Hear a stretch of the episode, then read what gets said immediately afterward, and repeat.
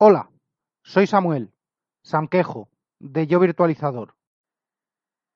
Hola, esto es un podcast eh, traído un poquito del futuro. Es la respuesta de Yo Virtualizador a la distopia 2025 de Majosan, de su canal Naseros, que pidió pues que generásemos algunas respuestas, a ver qué tal nos había ido. Obviamente, como están las cosas, raro sería que esto no fuese demasiado real y me echase al monte a sembrar patatas.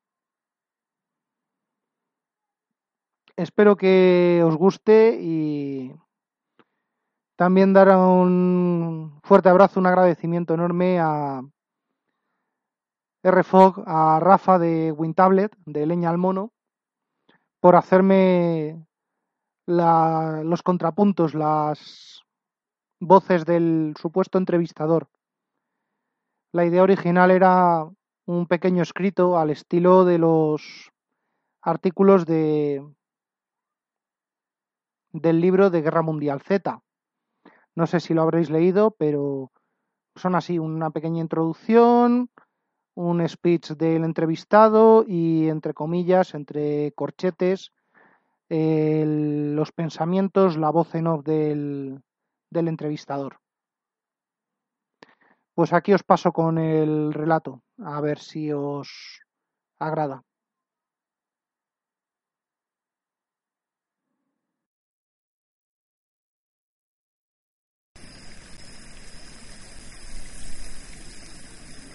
Sistema Central, Castilla, septiembre de 2025. Localizamos a Sanquejo, responsable de Yo Virtualizador, en un campo de patatas, junto a una mula y azada en mano. Tras varios meses de búsqueda y una travesía de cuatro días a pie.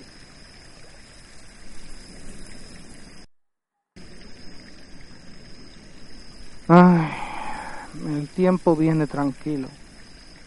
No creo que veamos la nieve hasta mitad de noviembre. Me va a dar tiempo de sacar aún unas cuantas patatas extras, allí en el otro campo. Tormentas habrá. Pero no nos mojaremos hoy. 2018, lo recuerdo como si fuese ayer. Y 2019, y 2020, y 2021. Todos y cada uno de los escenarios y de las secuencias.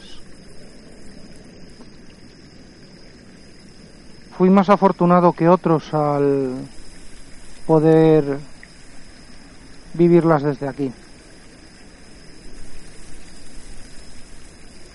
Esa carretera de abajo, al lado del río, recuerdo cuando aún pasaban camiones. Y la vuelta, la vuelta ciclista, Mira que me caían mal los ciclistas. Es que se lo ganaron a pulso. Por suerte, no sé para quién, ya no hay gasolina, ni diésel, ni nada por el estilo. Y lo poco que hay, lo poco que se genera, que se produce, está dedicado al soporte vital nacional, y pensar cuánto criticaron a Zapatero por la ley de los 110 kilómetros por hora.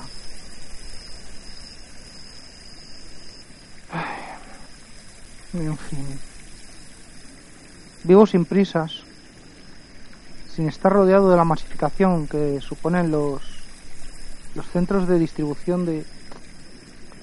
¿Cómo los llaman ahora? ¿Caritas lo ligaban esto? da igual de verdad que me da igual. La ideología, la orientación, los discursos son como los cerdos de Brave New World. Todos los políticos son iguales en cuanto que llegan al poder. Tengo la casa que construí con mis propias manos basándome en un resquicio legal que las cuevas no están sujetas a, ningún tipo de tasación, de intromisión municipal o estatal o, o de nadie. Es mi cueva, punto. ¿En serio me va a hacer falta luz o gas o correos? ¿Aquí? Hace años que nadie sabe dónde estoy.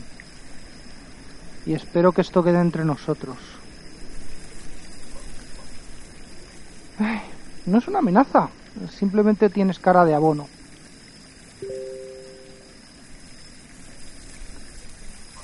Por aquí vienen cada dos meses los del Ministerio de Sanidad. Al menos hasta que al telefónico le dé por privatizar otra cosa. Suelo pedir un poco de paracetamol, ibuprofeno y sulfato de cobre. El resto, bueno, tengo por ahí romero, tomillo, estramonio y alguna seta. A tres días de camino puedo conseguir centeno. En resumen, tengo la farmacia completa. Mira en una mochila. Parece una versión moderna del morral de pastor castellano.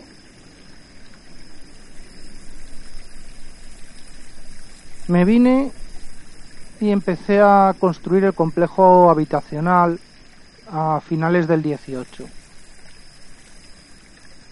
El año en el que no hubo invierno. También completé el arca. Eso fue un poco después.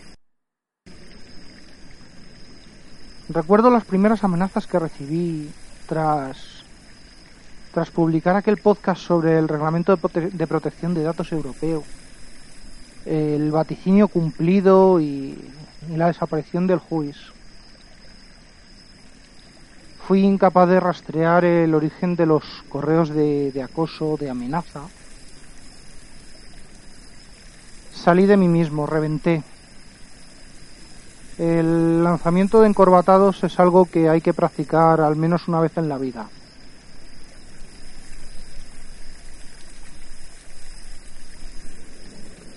Pero a partir de otoño fue peor. Fue lo que me hizo crear el arca. Lo supe ver venir. Insisto en saber qué es el arca. Mira la montaña y murmura algo sobre el arrendajo.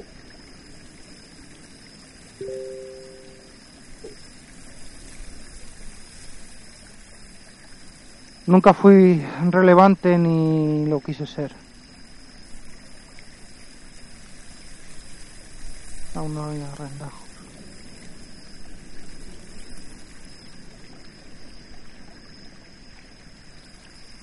Estas tormentas no llueve, son tormentas de calor. A ver si enfría un poco.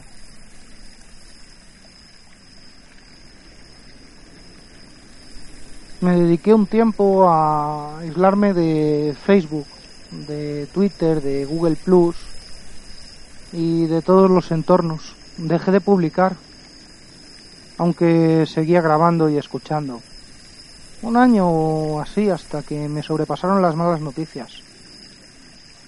Me despedí de WinTablet, me despedí de todos. Ojalá sigan con sus con sus vidas.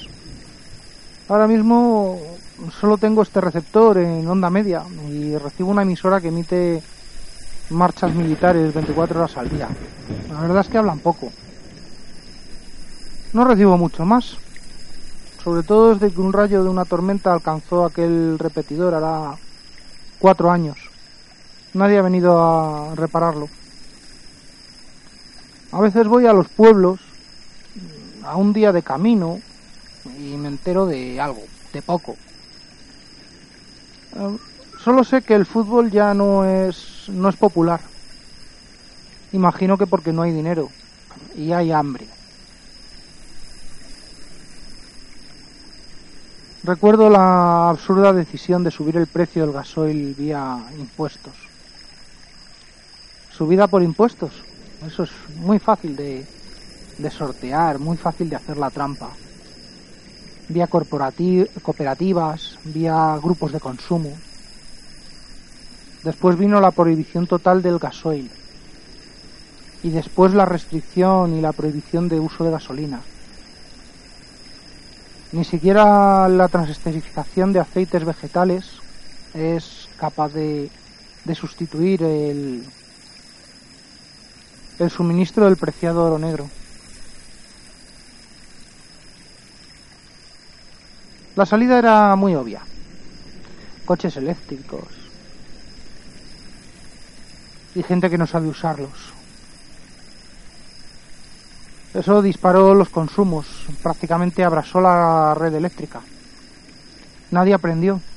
No se prohibió el uso del coche, aun cuando París ya lo había hecho en todo el Ile de France. Pero ¿cómo, cómo se puede ser tan bruto? A ellos aún les quedan 50 centrales nucleares. ¿Aquí qué queda? La vida sigue y sé que hay aguacates y hay mangos en Madrid. También hay centollos. Y hay tantas otras cosas. El tema es el precio. Porque lo llevan hasta allí en burros, en carros, en bicicletas. Todo para esa élite gobernante mientras el resto de España se muere de, de hambre.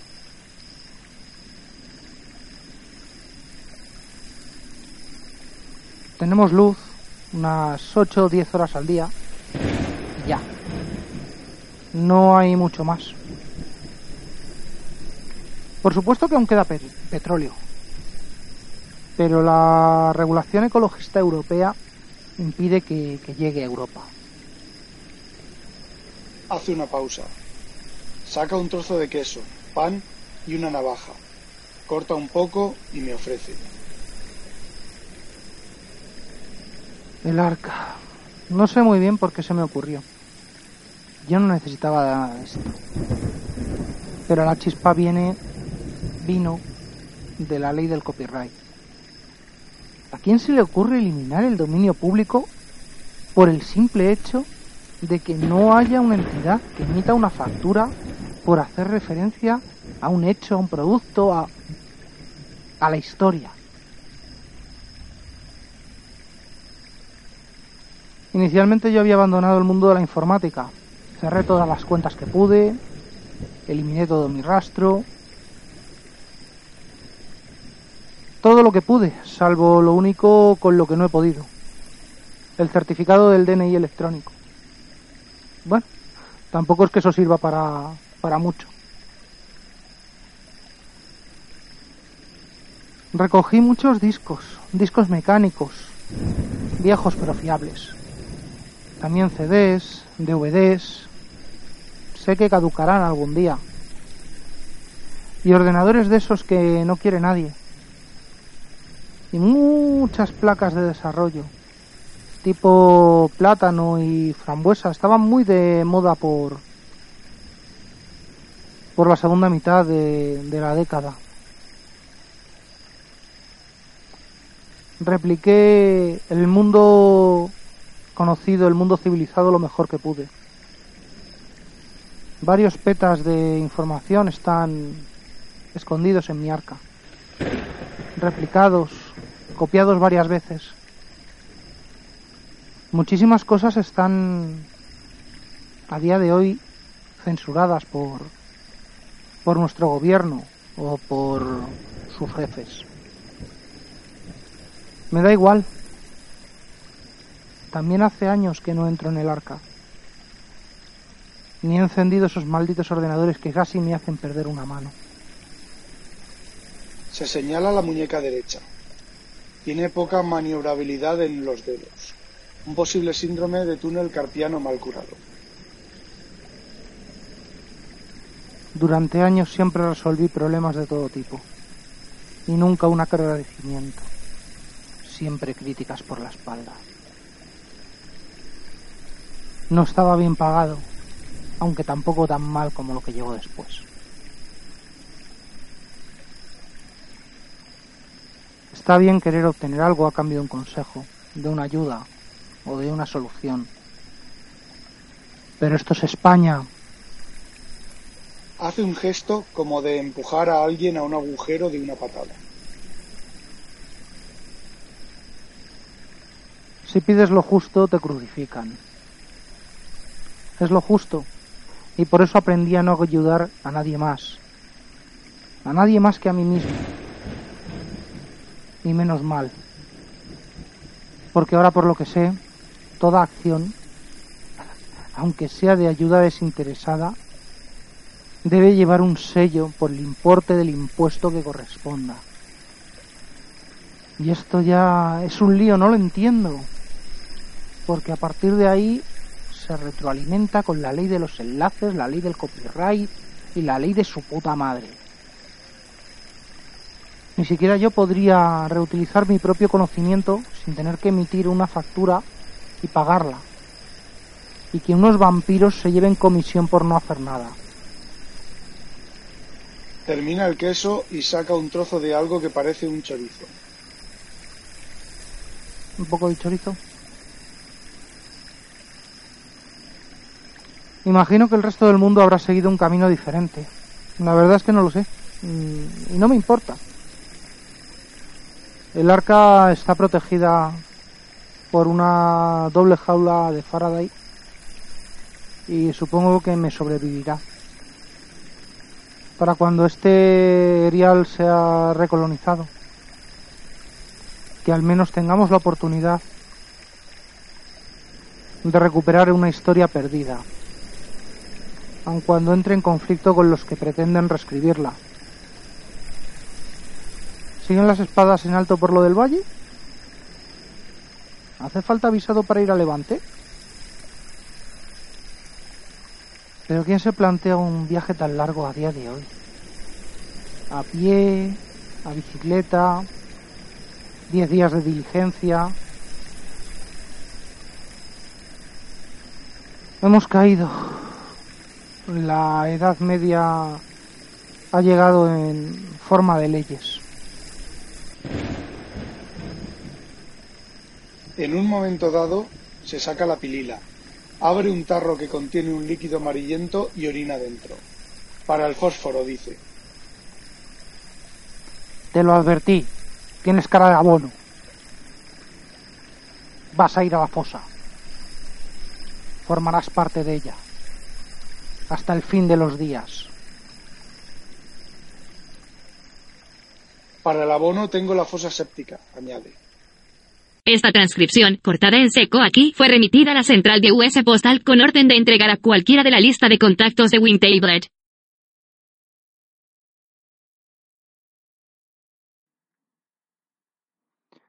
Espero que os haya sido al menos ameno, agradable.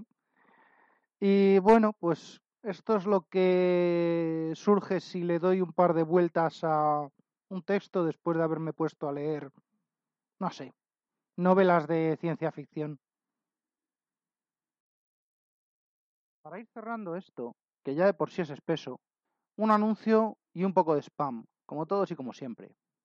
El anuncio es que ya está disponible eh, un grupo de Telegram que se llama Grupo Virtualizador, todo junto, al que os podéis unir y podemos comunicarnos por ahí, sin problemas.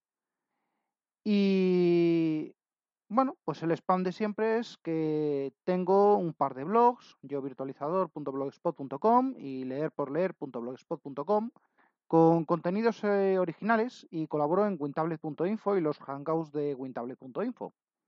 También os quiero recordar que este podcast pertenece a la cadena de sospechosos habituales, eh, junto a los podcasts de el WinTablet y MinTablets, Por Tierra, Mar y Aire, eh, Ya Te Digo, Breves Señas, Mayor en 10 Minutos, Unicorn ST, Leña al Mono, Monos del Espacio, Error de Hardware, eh, la nueva adquisición Eiazorin y Yo Virtualizador, este que estáis escuchando en este momento.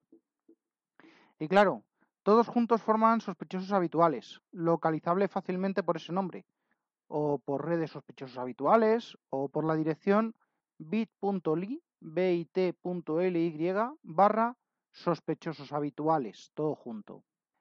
Hasta aquí el capítulo de hoy. Soy Samuel Sanquejo, de Yo Virtualizador. Siempre agradecido por las escuchas.